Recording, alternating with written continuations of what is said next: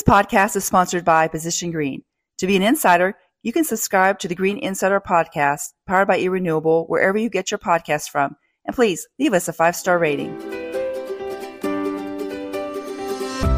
Welcome to the Green Insider, powered by eRenewable. Each and every podcast, host Mike Niemer will bring you energy experts to help you better understand the renewable and sustainability space.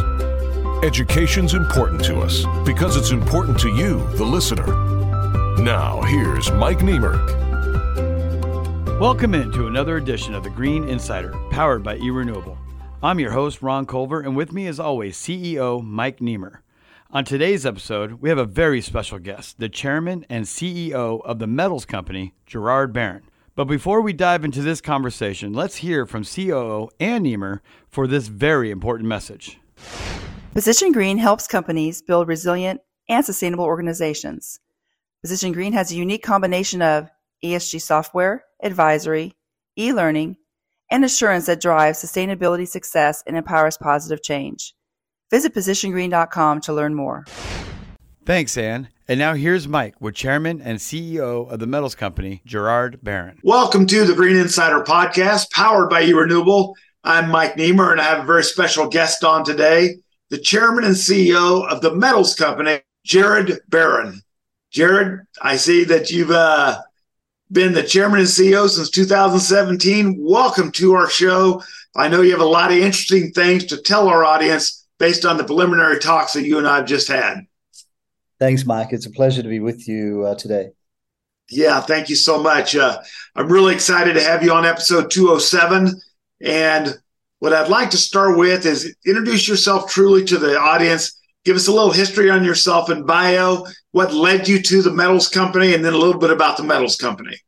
Sure. So I born in Australia, started my first company uh, at university, and have been lucky enough to build uh, a number of global businesses.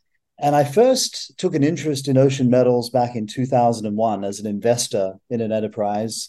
And you know, it hadn't even occurred to me that the oceans were filled with metals, and but it did occur to me that surely it would be less impactful from an environmental perspective to be getting metals from the ocean than some of the things that I'd been witness to with land-based mining. And so, as that project went on, it was focused on seafloor massive sulfides, not what we're focused on, which is polymetallic nodules. Um, we floated that company, and I was I exited actually because I'd learned about polymetallic nodules. I realized that there was a bigger opportunity, and that was in the form of these nodules that precipitate the metals out of the seawater and the sediment. So in 2011, um, originally it was called Deep Green Metals, uh, was established, and we later changed the name to, to, to the Metals Company. And its pure focus is on picking up these polymetallic nodules that sit off the coast of Mexico in the Pacific Ocean, 4,000 meters below sea level, but they literally lie on the ocean floor like golf balls on a driving range. So I started out as the financial backer.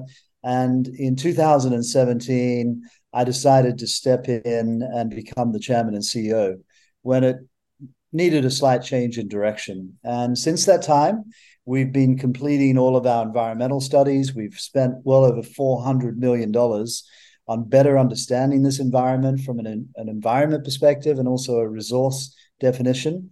And we expect to be ready to pick up rocks, receive our permit uh, at the end of 2025, and be making battery metals to put into the marketplace. So, how does this work? You're 4,000 meters down, and you're picking up metals like they're golf balls on a driving range. Yeah, where's it go? You pick it up, now, what's the process to get it all the way up to your ship? Well, firstly, this resource just delivers some advantages that are very unique. You know, it's located in the abyssal zone, and half of our planet is categorized as the abyssal zone, and it's it's an area below four thousand meters. It's an area where there are no plants, so zero flora. It's an area where I would liken it to a marine desert. If, in fact, there's only one ecosystem that has less biomass, and that's that's ice, polar ice. So, you know, I always say, Mike, that if we were to locate a large, abundant resource anywhere on the planet, surely we should put it somewhere where there is the least life, not the most life. And so this categorizes as, you know, the second least populated ecosystem on our planet. In fact, if we measure the amount of biomass, there's about 10 grams of biomass per square meter.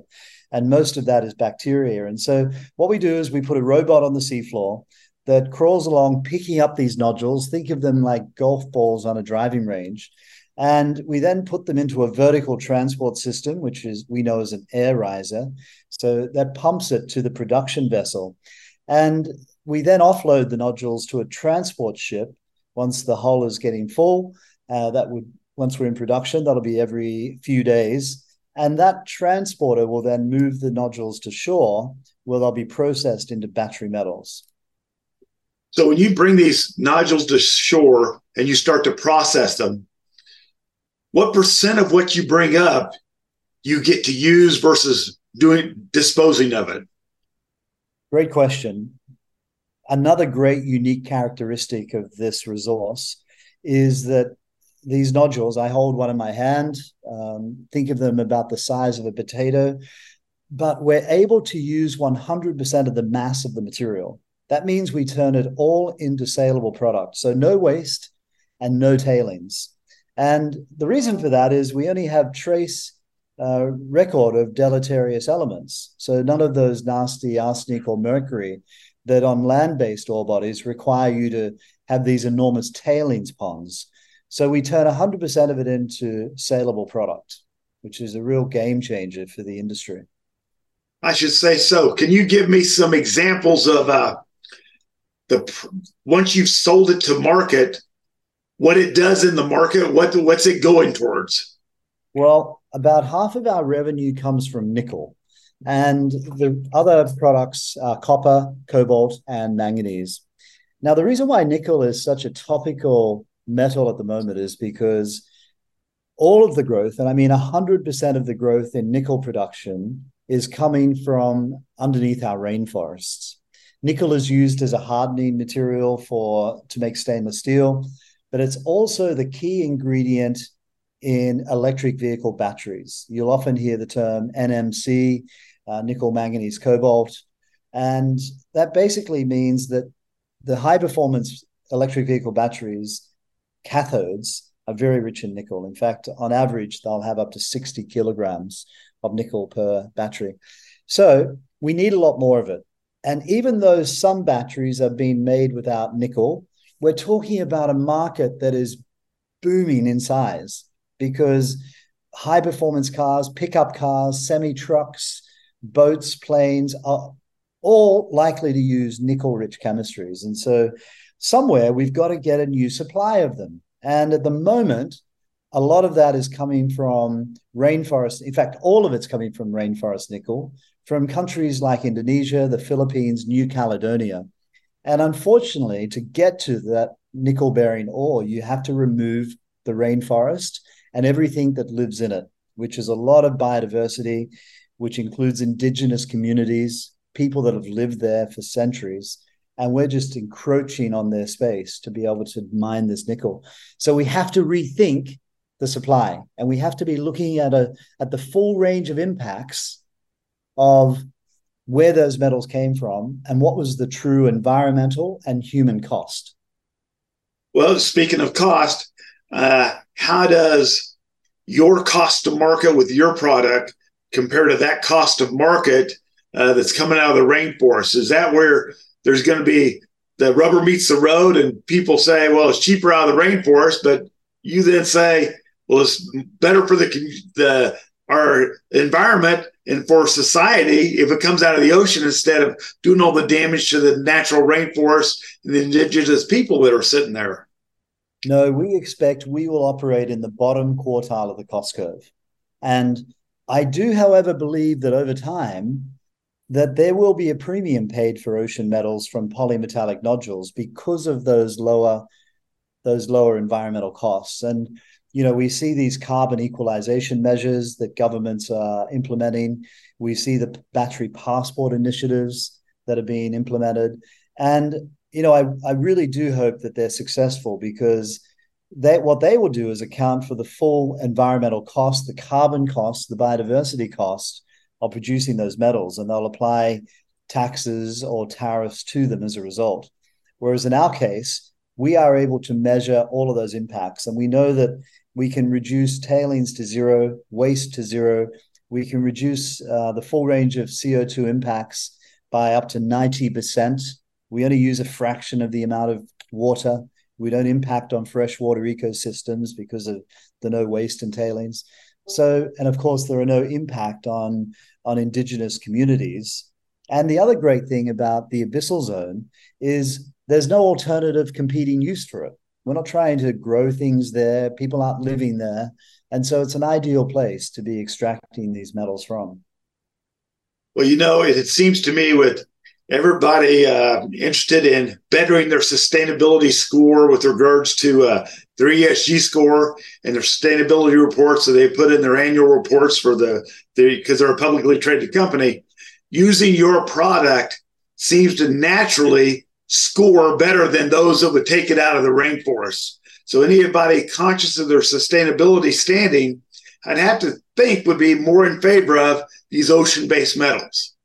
Yes, but you know, one of the one of the horrible things that has crept into society is the virtue signaling that goes on you know and we we see that from some customers you know they're they're like oh we we don't we don't want to touch ocean metals until there's more uh, science or more understanding. Of course, the logical question then would be, okay, well, tell me about the science. Um, and so, you know, we've seen a lot of corporations uh, be able to manipulate those metrics, right? I mean, you've got some of the major oil companies who score much better on the ESG rating standards than companies like Tesla. Go and figure that out. And yeah. so you know, I don't think those systems are pure. But if, as I always say to people, if we apply the pub test to this, well, where do you think the lower impact is? From picking it up from the abyssal zone on the ocean floor, or removing the rainforest and digging up some nickel ore to, to look for that material? It's pretty easy answer. It is a pretty easy answer. And you know, um, I've got to ask this question because I live in Houston and you're in Vancouver. Is that correct? We're based in Vancouver, yes. Yeah. Um, we've been seeing a lot of things in our newspaper about the offshore wind production and what's yeah. going on on the East Coast. And they're talking about, you know, there's a lot of people that are afraid of what's it doing to the fisheries uh, with the the wind turbines and everything in the ocean, being buried in the ocean and and operating. And there's a real tug of war going on with regards to that taking place on the East Coast. Are you facing some of those same issues? And is there any impact on the natural ocean ecosystem with what you're doing? The great news about where we operate is we're picking up these nodules at around 4,200 meters below sea level. And so, as we, as many people should know, that fish, let's think of tuna and the likes, don't operate below 300 meters. Uh, they'll sometimes dive down a couple hundred meters deeper, and they'll sometimes feed on on uh, crustaceans or shrimp that will go up to a thousand meters below sea level. But they really live in that top two to 300 meters below sea level. And so we've had some people try and say, but you're going to impact the migration path of tuna or you're going to impact the, the tuna stock, which is total nonsense. And of course, there have been many independent studies by very credible organizations that are all peer reviewed, which confirm that. But it doesn't stop people speculating. And, you know, but if I look at offshore wind, I can imagine that that potentially does have an impact on bird life and fish because of they're operating in that top 200 meters of the ocean surface. Uh, but we should also keep in mind that the fishing industry itself is pretty impactful when it comes to marine life. And, you know, every year around 5 million square kilometers of seafloor is impacted by seafloor trawling. Every year, about 6 billion tons of sand is dredged from our oceans. So you know, the notion that our oceans are being untouched by by civilization is is nonsense. Um, but the good news about our project, Mike, is that where we operate, and even we do return some water that we use in the transport mechanism because our robot picks up the nodules, we separate out the sediment on the seafloor, and, and the good news about that sediment is it stays there. It only rises about two meters above the seafloor because the particles tend to flocculate together and they they just stay there. They don't rise up any higher than that. And of course, last year we were out to sea for six months with our collector with a full end to end trial. And we had another boat out there with uh, more than 80 people on it, many of them scientists observing those impacts. So, so what we've been doing is funding real science programs by independent institutions who can help us provide the evidence to be able to make those assumptions. But so far, doesn't no impact on fish. That's terrific, and that's a great answer that you gave to my question. So, thank you for that, Gerard. Uh, when you talked about your uh, your apparatus on the ground of the, uh, the bottom of the ocean that's gathering all these little nodules up, okay. Since we're a podcast that's sound only, first, kind of be like a color commentator trying to describe something on a radio baseball game or football game. Tell us exactly how that takes place. How what's the size of it? How big is it? Is it operated like a drone up from the ship so you're watching everything happen? Kind of walk us through that process and paint that picture for us uh, as to what that looks like and how long does it stay down on the bottom? Sure. Well, think of it as a uh, remote controlled robot at the moment, but in time, these robots will be managed from shore. You know, we have about 125 people on our, our first production uh, vessel, the Hidden Gem. And if you go to our website, which is metals.co, you'll see a heap of videos of us and the collector trials that were happening last year. But if I wind, my, wind forward five to 10 years, those boats will be very different. You know, they'll be purpose built. They'll have only a handful of people on board, and a lot of the activities will be, uh, you know, operated from shore or uh, r- r- robotically. And so we drop the robot on the seafloor. It it's about hundred tons out of the water, but when we put it into the water with buoyancy, it goes to less than ten tons. And one of our challenges is keeping it on the floor. You know, we've got to be really mindful of of uh, keeping it there. So a lot of the weight goes out of it, and as it crawls along the seafloor, we are able to collect the nodules through a uh, through a lifting process. It's known as the Coanda effect, and we fire a jet of water at these nodules, which it creates an inverse pressure and it lifts the nodule. So we don't go down there and churn the seafloor up. And there'll be images on our website of how that happens. And and then we have a big straw which is the vertical transport system that connects it to the production vessel. Now, now we anticipate that we'll be in production 270 days of the year. And the production boat stays out there. It'll go back to shore every six or so years for reclassification and some servicing. But I guess an analogy would be when you harvest a paddock of wheat. You know, you've got your harvester driving along, the bin fills up, the the trailer comes alongside, you empty the bin, but the harvester keeps going. And that will be our production environment. So we're constantly just moving on very slowly, picking up these nodules. And, you know, you'll see images on our website. They really do just lie on the ocean floor. We don't have to drill or dig to get to them. So it's an amazing gift that this resource delivers us because it has a big impact on reducing the environmental impact. So it's it's and and I'd like to say that it's groundbreaking technology, but actually this problem was solved 50 years ago. 50 years ago, they started picking up these very same nodules and they solved many of the engineering challenges. But the reason why it didn't go ahead and the United Nations stepped in and stopped it was because 50 years ago, the world had not agreed who owned the oceans. The world had not agreed where do my borders begin and end. But that was all settled once UNCLOS was signed. which is the United Nations Convention of the Law of the Sea. And so that's why now is such an interesting time because uh, the rules are in place. The final piece of the regulations will drop into place in the next uh, in the coming months, and that's what uh, will allow us to move from the exploration phase into the exploitation phase. So it's a very exciting time for the industry. I guess if we think about uh, the analogy of offshore oil and gas, once upon a time, no oil and gas came offshore. But once the technical challenges were solved, now more than 30% of oil and gas comes offshore. And I think it could be even more when it comes to the metals of cobalt and nickel and manganese. And so, uh, but the good news is they're all concentrated in this one patch known as the Clarion Clipperton Zone, discovered more than 150 years ago. So all the pieces have been there.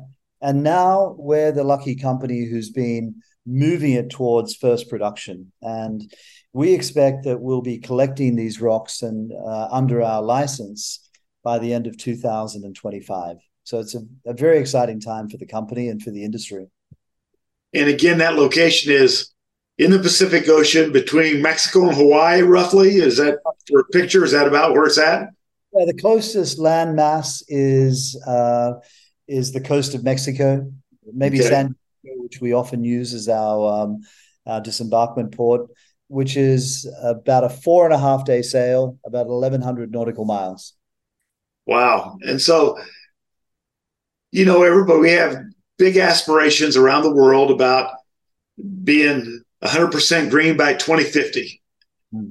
That's going to involve a lot of EV vehicles to be on the road everywhere, not just in the United States, but everywhere. Hmm. So, you know, the nickel and cobalt and the copper and the manganese and all that, all that's going to be needed for that to be achieved. So, what you're trying to accomplish and bring to market has a real place and a real value. So, congratulations for your venture on that. You should be very, very proud of what you're doing. Thanks. Thank you very much. And I, I I've got to say, I there's it's an amazing team of people that I've assembled around this opportunity. You know, we've taken people that have been at the peak of their career working for either the big mining companies, BHP and Rio, or or working for the oil and gas industry, or in their own careers of finance, but very much at the peak of their their career, and they've all come to this project because of the mission, because of the importance of it, because of the they in some cases they know the impact of land-based mining. They know that there's got to be a better way.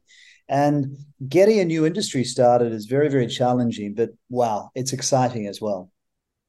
Well, hats off to you and to your team. You'd be very proud. And uh, thank you so much for joining me on the Green Insider today. I enjoyed the conversation immensely. Thanks, Mike.